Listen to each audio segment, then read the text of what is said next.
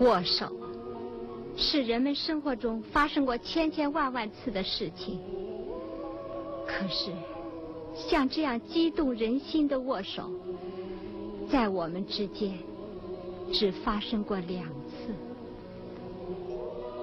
我们怎么会想到，人生中竟有如此曲折的风云变幻？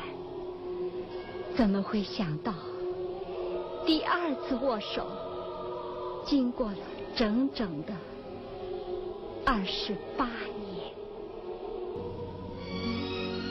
欢迎收听《读小说听电影之第二次握手》第十四集，作者张扬。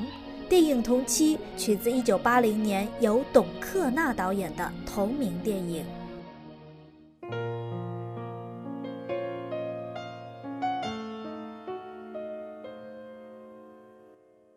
过来，哎。朱尔彤推开寝室门，招呼苏冠兰。尔彤。两人来到小湖边，这里有一片树林，很安静。在长条形石凳上坐定后，朱尔彤朝四周扫视一眼，摸出一团皱皱巴巴的东西。信。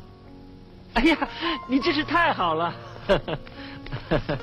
苏冠兰接过来，摊开一看，竟是琼姐一封已经被拆开的信。她顿时满面疑云，瞠目结舌。哎怎么？请别误会，不是我拆的，是谁？玉涵给我的。什么？他看过了？这是怎么回事？我们在泰山旅行，琼姐来了信，也不知怎么信就落在普罗米手里了。普罗米，我是处处受监视。苏冠兰重新埋头于信纸中。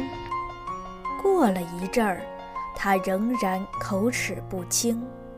哎，你看，琼姐约我去北平，等待三天，今天已经是最后一天了，怎么办呢？算了。朱尔彤说着，起身，随手拾起一块瓦片，使劲甩出去，瓦片在空中急速旋转。终于落到碧绿的水面上，连续往前跳跃，击溅起一串涟漪，划破了倒映在水中的蓝天、白云、房屋的尖顶和婆娑树影。这几天我一直想跟你说，几年来为你们传递信件，心里觉得很不安。玉涵是个出类拔萃的好女子。在学业上也经常给我不少帮助，可我呢，有时候自己真觉得是个伪君子。二童，当初你发过誓要帮助我们传递书信的，怎么今天又变了？我承认，我是自相矛盾。要不是当初发过誓，我早变卦了。朱尔彤。苏冠兰的声音发颤，像是在哀求。叶雨涵已经等了五年，朱尔彤坚持往下说：“你凭什么认为他就不可能再等上三个五年？”苏冠兰将苍白的面孔埋在双掌中。泪水从指缝中渗出，苍茫暮色笼罩了校园，悄无声息地淹没了一切。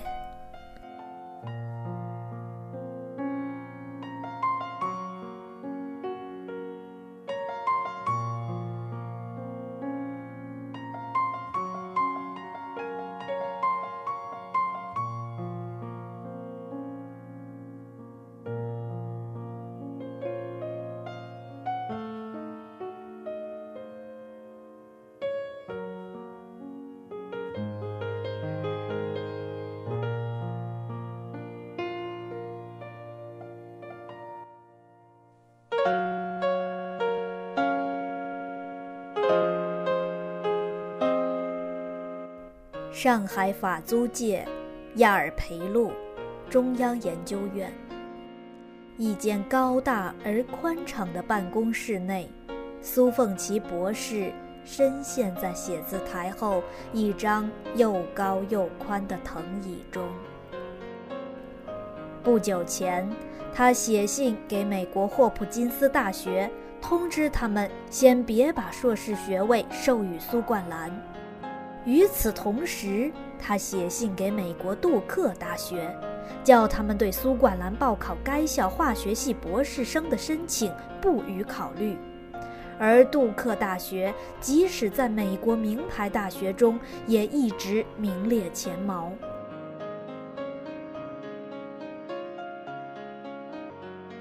苏凤琪并非要断送儿子的前程，他不是不爱儿子，他只是在以自己特有的方式爱儿子。苏冠兰身上凸现着他的血统，天资聪颖，考绩拔尖，今后不愁没有出国留学的机会。但那必须是在他成为一个听话的儿子之后，在他与丁杰琼的关系结束之后。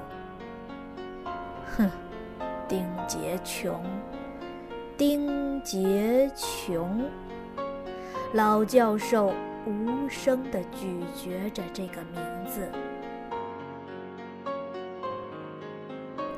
苏凤琪思索着，拉开抽屉，捧出一个很厚的牛皮纸档案袋，放在桌面上。档案袋上的各项栏目都没有填写，只用毛笔写着三个大字：丁杰琼。现在，他把所有卷宗重新翻出来，摊开来。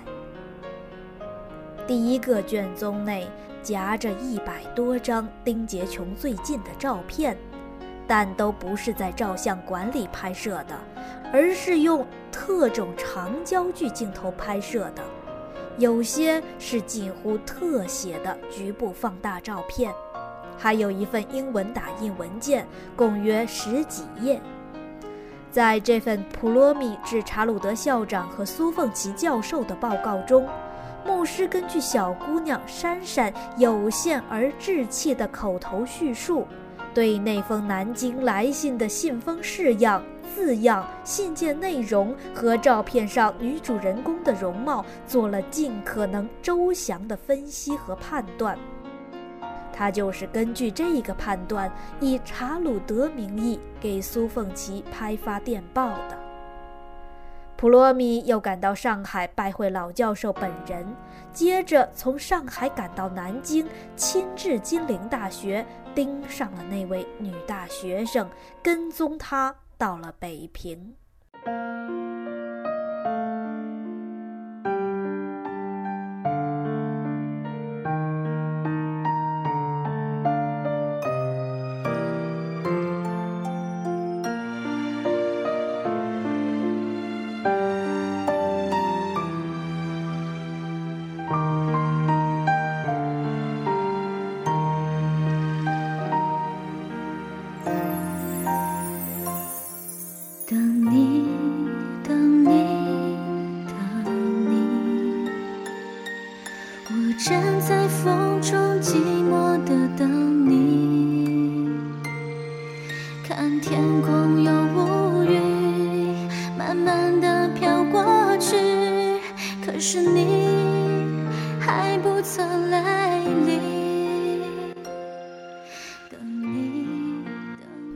杰琼在颐和园门前苦苦等待了三天，失望而归。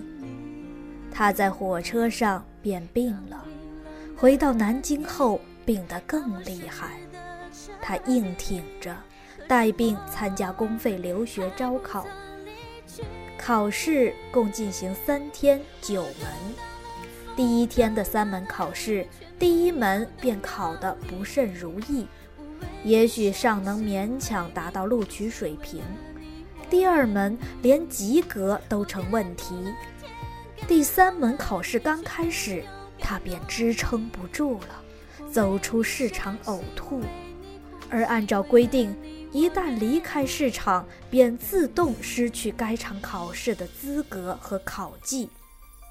第二天和第三天，乃至后来的一连八天，他则一直住在医院里。因此，卷宗中的本届留学考绩记录基本上等于零。但丁杰琼五年大学期间的学历档案可就扎实了。金大的管理非常严格。档案中除每个学生都必不可少的个人简历和品行记在外，最详细的是历年考绩登记，甚至保存了学生肄业期间各学年、各学期和各科的部分试卷。苏凤琪审视了他的必修课：力学、声学、光学、电磁学、固体物理、热学和分子物理的考绩。还有数学、物理、化学、物理、原子物理和原子核物理等各门考绩，几乎全是满分，只出现过少数几个九十几分。他还着意考察了丁杰琼的数学才能。发现其微积分学、微分方程、积分方程、泛函分析、级数论、函数论、变分法、数理逻辑和几何学的所有考绩，在绝大多数情况下也几乎全是满分。尤其使苏凤琪吃惊的是丁杰琼那篇题为《卢瑟福实验的数学解析》的毕业论文。你听。口气多大！卢瑟福是什么人？英国皇家学会会长，一九零八年诺贝尔化学奖的荣膺者，苏凤琪在剑桥大学时的同事和朋友。一九一一年，卢瑟福实验闻名于世，被公认为物理学的里程碑。通过这个实验创建的行星模型，被奉为原子物理学的圭臬。将原子核构造想象成绕太阳运行的行星，这曾使以行星研究闻名于世的天文学家苏凤琪产生过极大的兴趣。丁杰琼论文根据卢瑟福实验之后各国实验室所报告的相关事实，提出一系列数学公式和计算方法，企图据此反映电子围绕原子核运行的规律。